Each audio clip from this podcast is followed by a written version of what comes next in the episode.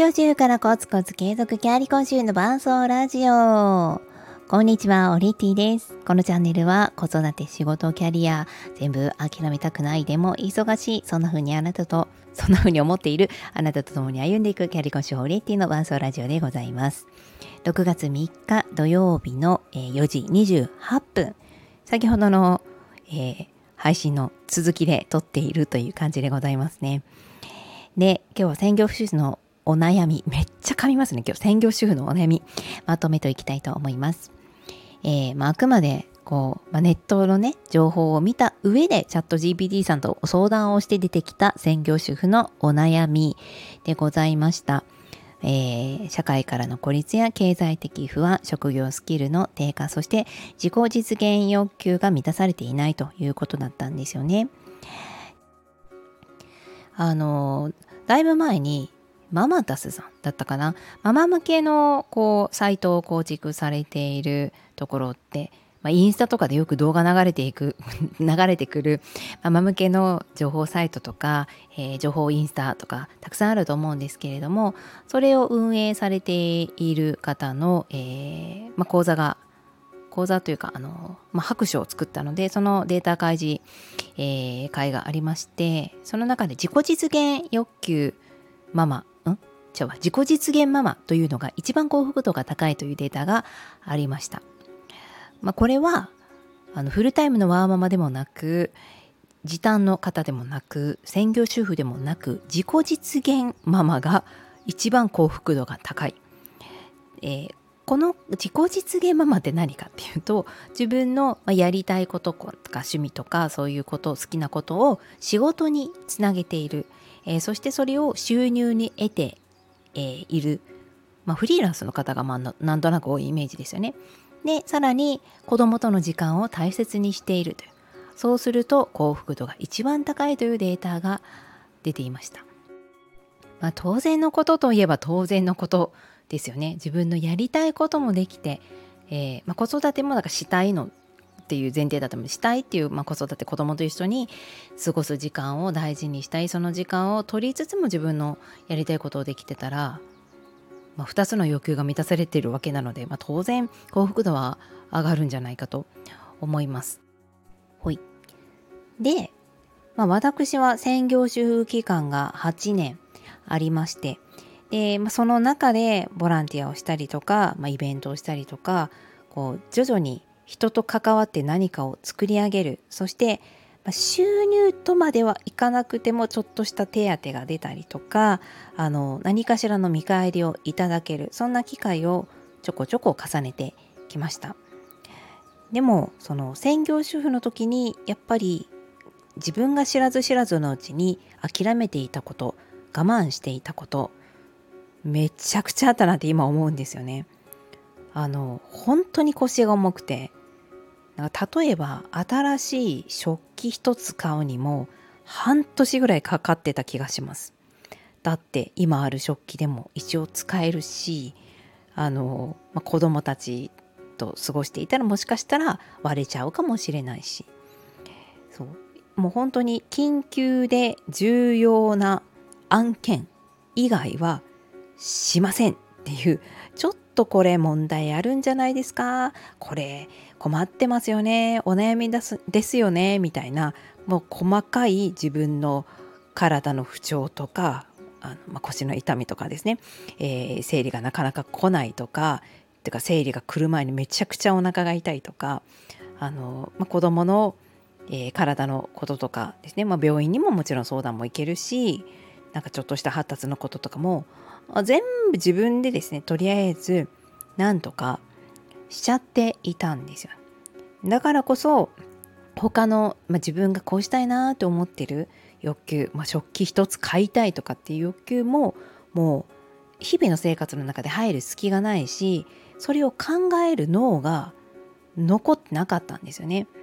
で今となってはですけどあのその時も本当にもうフルタイム専業主婦で働いていたぐらいの気持ちで毎日がいっぱいいっぱいだったんですよ。ね LINE も返せないしメールもめちゃくちゃ読むの遅いしっていう感じだったんですけど今から考えるとあのまあ、脳が筋肉だとしたらもう脳がですねほんとすごい衰えてたんだと思います。もう使わなさすぎて。やっぱり仕事の時とかいろんな人と会って頭こうやっぱり働かせたりしてその分ストレスもかかりますし、まあ、それの、まあ、見返りでお金をもらってたところはあると思うんですよね。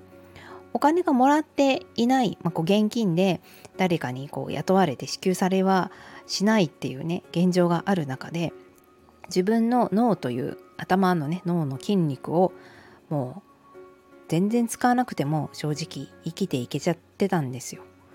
あのもちろん子育てで悩みもありましたし自分のね体とか悩みもあったけどまあまあまあちょっとそれは置いといてなんとかなるよみたいな、えー、問題は先送り先送り、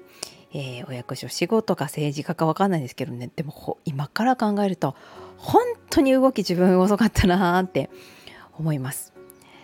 ででどれどうやったらじゃあそのあの脳を活性化させたり脳が活性化してくるとそれこそ自分のやりたいことが見つかったりとかあの例えば経済的不安があるとしたら経済的不安があるからじゃあ働こうかなどの職場がいいかなってこう踏み出せる勇気も元気も湧いてくるんですよね。じゃあその脳の筋肉を取り戻すにはどうしたらいいか。えこれは選ぶという行為を何回もやることかなというふうに思います。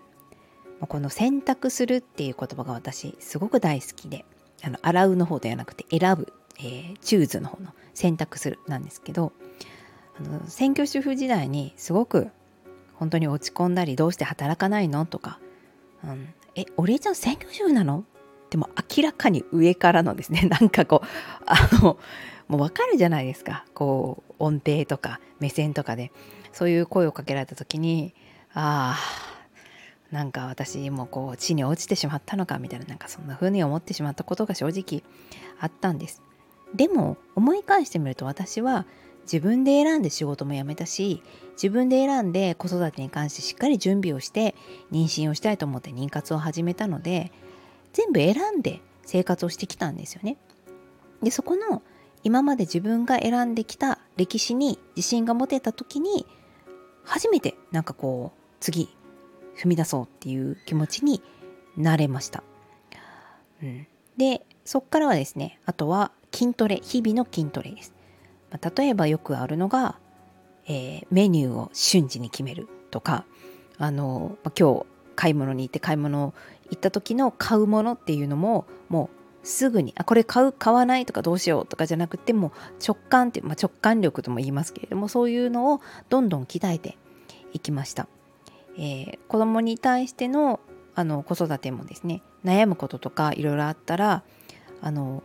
これ最初はね検索してたんですけど検索することもなんか面倒くさくなったりしてたんですよね。でなので、まあ、検索をするのか誰かに聞くのか、えー、瞬時にとりあえず判断してでその判断さえしてしまったら選んでしまったらもうそこからは悩まない。誰かに聞くとなったらその人に聞くように例えば栄養士さんだったら栄養士さんの予約を入れればいいし夫に聞くなら夫にちょっと次は話あるんだけどっていうことで LINE にとりあえずタイトルだけ投げとくとかなんかこう仕事感覚であの取り組むような感じでなってきたんじゃないかと思います。で脳が活性化されて判断力もだんだん直感力も上がっていってで結果ですね仕事にじゃああのやってみませんかと声をかけられた時に結構スムーズにあの入れたなというふうに思いました。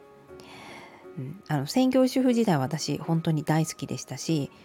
なんか今は、まあ、パート主婦的な感じですパート主婦パラレルキャリアみたいな感じすごく あれですけれども今の自分ももちろん大好きなんですけどそうでもその専業主婦の時の自分を思い返すと本当に脳が衰えてたなって思うんですよね。でこれから何かしらの仕事とか次の自分のキャリアを考えられていて今はちょっとゆっくりしてるんだよ専業主婦なんだよ専業主婦を選んでるんだよっていう方はあのちょっとずつ脳トレを、えー、されてみてはいかがでしょうか。ということで専業主婦のお悩みを含めて、えー、ちょっと私の考えとかを申し上げさせていただきました。